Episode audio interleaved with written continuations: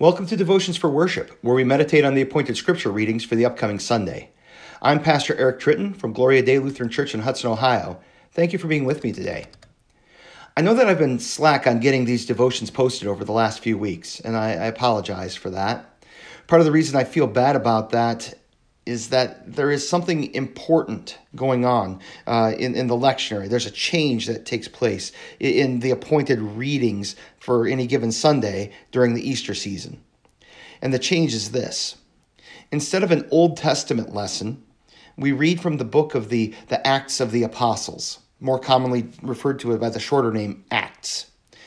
Uh, the reason for this is that Acts shows us the disciples' ministry of preaching about Jesus' resurrection.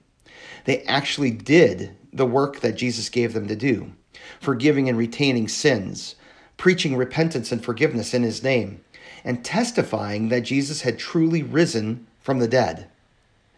Let's take a look at the reading. It's from Acts chapter 13, verses 11 through 21, uh, and I'm going to be reading it from the English Standard Version translation. While he clung to Peter and John, all the people, utterly astounded, ran together to, to them in the portico called Solomon's. And when Peter saw it, he addressed the people Men of Israel, why do you wonder at this? Or why do you stare at us as though by our own power or piety we have made him walk? The God of Abraham, the God of Isaac, the God of Jacob, the God of our fathers, glorified his servant Jesus, whom you delivered over and denied in the presence of Pilate when he had decided to release him. But you denied the holy and righteous one and asked for a murderer to be granted to you. And you killed the author of life, whom God raised from the dead. To this we are witnesses. And by his name, by faith in his name, has made this man strong, whom you see and know.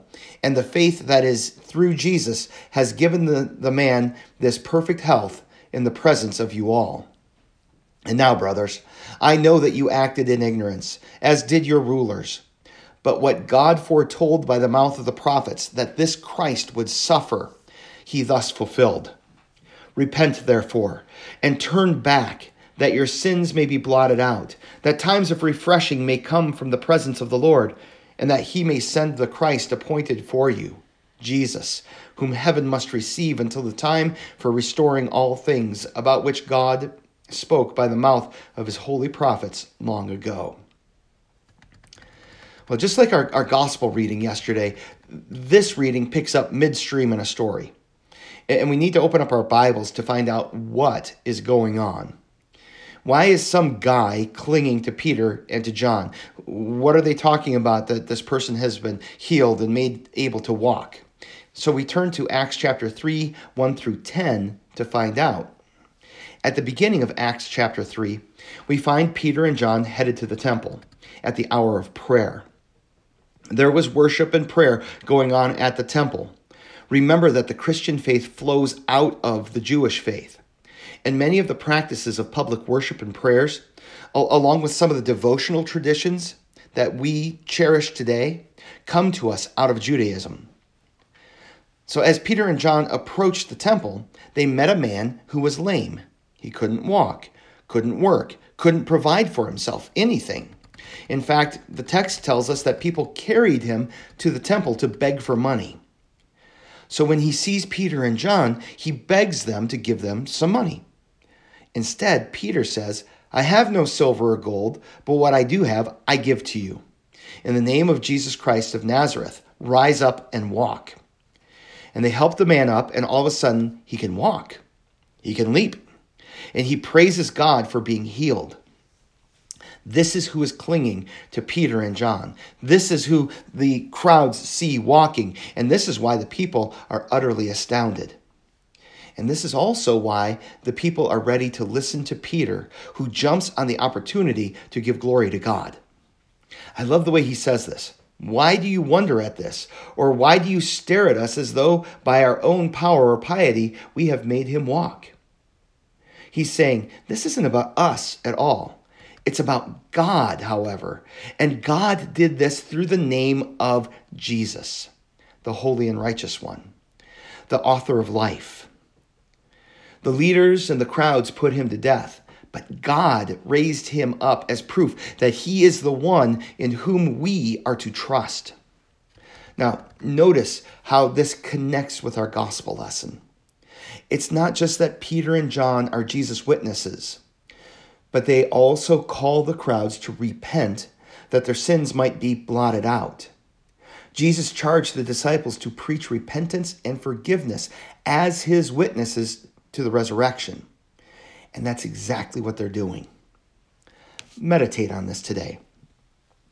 Jesus' death and resurrection lead us to repentance and forgiveness.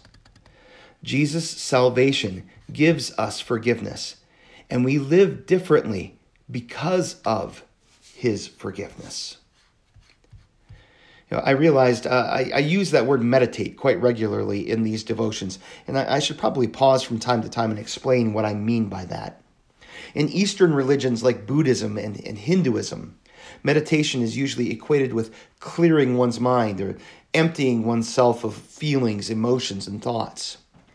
Christian med- meditation is different. God does not want us to empty our minds, He wants to fill our minds with His Word and His love.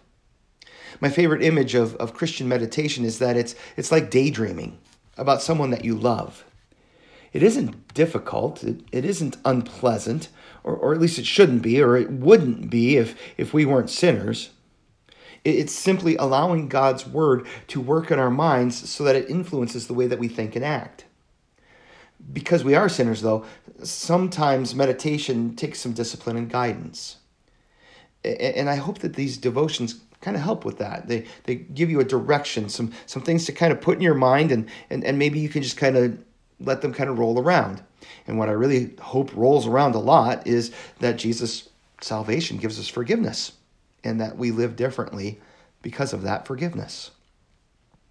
So, thinking about God's word leads us to prayer. It's like conversation. Uh, someone speaks and we respond.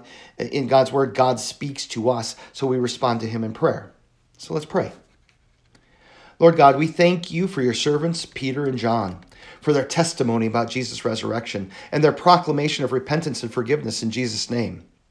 Forgive us for our hesitance to speak about Jesus and please shape our hearts and minds so that we become people of repentance who live in your forgiveness day by day. As we trust in Jesus for our salvation, please give us your Holy Spirit so that we too will speak of all our Lord has done to save us from sin and death. It's in his name that we pray today and always. Amen. The memory verse for this week is 1 John chapter 3 verse 1. I'll read it through um, uh, once and then I'll, I'll, I'll break it into some chunks and you can repeat after me. So let me read it through once for you. See what kind of love the Father has given us that we should be called children of God, and so we are. The reason why the world does not know us is that it did not know Him. 1 John 3, verse 1. All right, ready? I'll break it up. See what kind of love the Father has given to us See what kind of love the Father has given to us, that we should be called children of God, and so we are. That we should be called children of God, and so we are. The reason why the world does not know us, the reason why the world does not know us, is that it did not know Him, is that it did not know Him. 1 John 3, verse 1. 1 John 3, verse 1. Thank you so much for using devotions for worship. I pray that our time together has blessed you and given you something to meditate on, some reminder of God's grace to rattle around in your brain for you to daydream on for the rest of the day. Would you do me a favor? If you got something out of this devotional time, would you like and or share it on Facebook, Twitter, wherever you do your social media? That would help me get the word out and hopefully help these devotions be a blessing to others. Thanks again, and God bless you.